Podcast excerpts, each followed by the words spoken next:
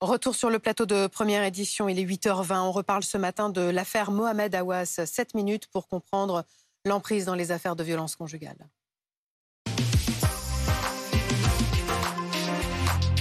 On parle avec Mélanie Vecchio, journaliste police-justice de BFM TV, Julien Landry, qui est à Montpellier, journaliste RMC Sport. Vous avez assisté au procès de Mohamed Awas mardi dernier.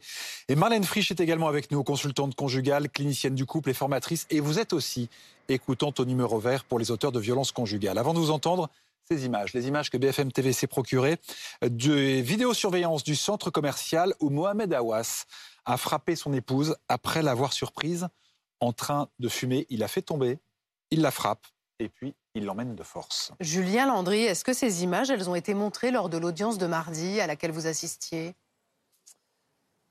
Non, non, nous n'avons pas vu les images hein, mardi lors de l'audience de Mohamed Awas. Alors les euh, vidéosurveillances ont été, euh, on a évoqué ces fameuses vidéosurveillances. Les photos, euh, séquence par séquence, ont été jointes au dossier, ont été montrées au président, aux assesseurs, à la, procureure. Mais non, ces images n'ont pas été diffusées, tout comme les images au moment où Mohamed, où, Mohamed Awas met Iman Awas dans sa voiture de force sur le parking Foch, des vidéos prises par les témoins.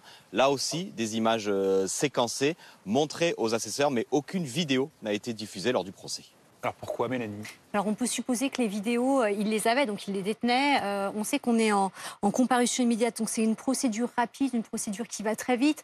Euh, pourquoi? Parce que les enquêteurs n'ont pas le temps de fouiller, n'ont pas le temps d'aller dans l'enquête. en fait, ils vont disposer de 48 heures maximum, c'est le temps de la garde à vue pour faire leur enquête. Là, les vidéos, elles étaient visiblement détenues quand même par le juge, enfin le président et ses mhm. assesseurs. On peut supposer que eux les aient vus et justement ce soit basé dessus mhm. pour tout de même eh bien, leur, leur jugement. Alors, on rappelle qu'il a été condamné à l'issue de cette audience à un an de prison ferme sans mandat de dépôt. C'est une peine qui est aménageable. Et le juge des libertés et de la détention doit dire le 26 juin euh, comment est aménagée cette fameuse peine de prison. Est-ce que ces images sont de nature à modifier sa décision? Non, le juge d'application des peines, quand il va voir le 26 euh, juin euh, l'ex, l'international, euh, il est là, comme son nom l'indique, juge d'application des peines, pour faire appliquer la peine. En fait, il ne peut pas revenir sur la décision qui a été prise par le président, par ses assesseurs. cette décision, elle appartient donc au tribunal et il ne va pas pouvoir revenir dessus. Il est vraiment là pour aménager la peine. Julien Landry, est-ce que vous pouvez nous rappeler de quelle façon Mohamed Awas s'est justifié lors du procès? Alors, il a été beaucoup question de la raison, de la colère, de l'excès de violence de Mohamed Awas sur ce euh, cas-là. Alors, évidemment, il a beaucoup été question de cette fameuse cigarette qui aurait déclenché la colère de, Mohamed Awas. Il aurait découvert que sa femme fumait quelques jours avant. Elle ne lui aurait pas dit la, vérité euh, craignant qu'elle lui mente, il a été l'espionner à la sortie de son travail. Il aurait vu euh, fumer et euh, déclencher cette colère. Alors évidemment, la procureure a eu du mal à, croire à, cette version parce que mm. Mohamed Awas, en plus, en se défendant, remettait souvent la faute sur sa compagne en disant si elle m'avait dit la vérité, je n'aurais pas fait. Je m'excuse, oui mais. Donc il a été aussi question de jalousie où Mohamed Awas avait expliqué que si elle lui mentait pour la cigarette, elle pouvait lui mentir pour autre chose. Une défense évidemment très maladroite de la part de, de Mohamed Awas, qui a été pointé du doigt euh, par la procureure en disant que, la, cour de Montpellier jugeait bien l'affaire de violence et non pas que Iman Awas euh, fumait. Voilà, il y a aussi une question de, jalousie, mais la, raison principale qui a expliqué ce geste de Mohamed Awas serait la cigarette fumée par Iman Awas à la sortie du travail. Marlène Frisch, d'abord un mot des, des images de l'agression que vous avez découvertes avec nous. Euh, vous, vous voyez quoi, vous, sur ces images? Bah moi, je vois un acte de violence ordinaire hein, qu'on constate quasiment euh, tous les jours, enfin du moins dans, ma clinique. C'est un homme qui ne supporte pas que euh, sa femme déroge à sa loi, à sa volonté, et qui de ce fait veut la réduire et la ramener à ce qu'il exige de lui. En fait, il veut qu'elle soit conforme à ce qu'il attend d'elle.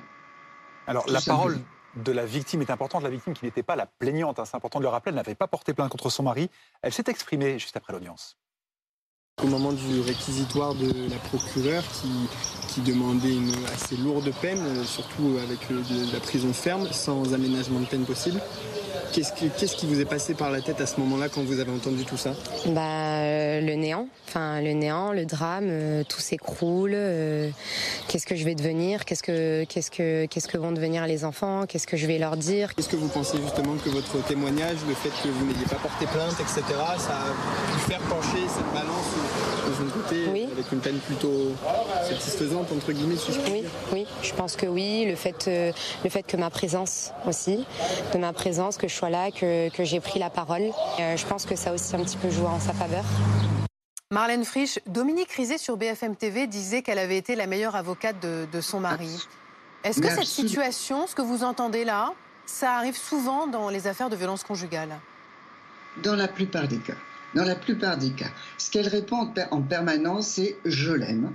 Alors après, la conception de l'amour, c'est très relatif, c'est selon chacun.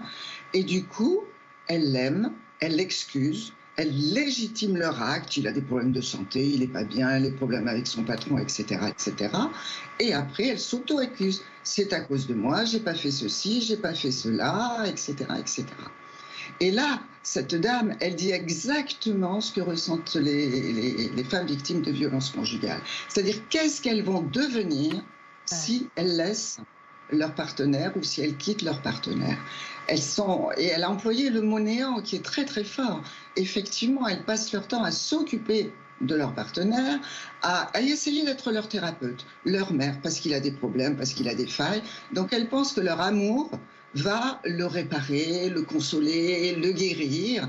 Et du coup, c'est leur mission. Donc quand elles n'ont plus cette mission, ben, elles sont confrontées au vide intérieur. Qu'est-ce que je vais faire de ma vie? Je suis toute seule, j'ai plus personne à m'occuper. Vous nous dites qu'on est sur un schéma qui est affreusement classique et ça met aussi tout, euh, en lumière la difficulté pour la justice de, protéger ces victimes presque malgré elles. Absolument, absolument presque malgré elles. Mais c'est important que la justice quand même se saisisse et puisse dire cette femme et à son partenaire que c'est interdit. Elles le savent que c'est interdit, mais c'est bien de le poser. Et mm. ensuite, je pense, comme disait votre, euh, la psychologue euh, sur votre antenne il n'y a pas longtemps, c'est très important d'accompagner cette femme pour justement, puisqu'elle est remplie de cet homme, elle est remplie de son partenaire, elle n'existe que par lui, l'accompagnement va consister à vider, si je puis dire, un petit peu la présence de son partenaire en elle pour la remplir d'elle-même. Elles ne savent pas qui elles sont, elles sont complètement tributaires de l'autre. Julien Landry. Julien Landry, est-ce que l'on sait ce que devient le couple depuis le, le procès de mardi et quel va être l'avenir sportif de Mohamed Aouaz, Julien? Alors l'avenir du couple, euh, on n'est pas dans, l'intimité. C'est en tout cas Iman Awas qui a été chercher euh, Mohamed Awas mardi soir à la sortie de euh, la prison de, Villeneuve-les-Maguelones. C'était son souhait en tout cas que son mari rentre à son domicile. C'est ce qu'elle avait exprimé lors de l'audience en disant que cette affaire-là devait être réglée dans l'intimité du couple. Elle a évidemment spécifié que c'était des actes très graves, qu'elle avait été elle aussi choquée par l'attitude de, Mohamed Awas, mais que c'était la première fois qu'il levait la main sur elle et elle souhaitait donc qu'il rentre à, son domicile. C'est donc elle qui a été la chercher, euh, le chercher mardi soir à la sortie au quartier des, arrivants de Villeneuve-les-Maguelones. Voilà pour la partie du couple. La partie euh, sportive est beaucoup plus incertaine et pour Mohamed Awas qui devait signer à Clermont au 1er juillet euh, prochain, mais à la suite du délibéré du tribunal, le club de Clermont a annoncé que Mohamed Awas ne pourrait pas porter le maillot de l'ASM parce que ces actes étaient contraires aux valeurs du club, des, actes inacceptables. Euh, enchaînés ensuite par l'équipe de France, on est à moins, de, moins de 100 jours de la, la Coupe du Monde. L'équipe de France a également déclaré que Mohamed Awas ne pourrait pas porter le maillot euh, de l'équipe de France. Il se retrouve donc sans club, même si Mohamed Altrad, le président du MHR, a déclaré hier soir qu'il ne souhaitait pas laisser tomber Mohamed Awas et qu'en tout cas, humainement, il souhaiterait l'aider avant peut-être de lui proposer un contrat. Mais ça, on en est encore très loin aujourd'hui.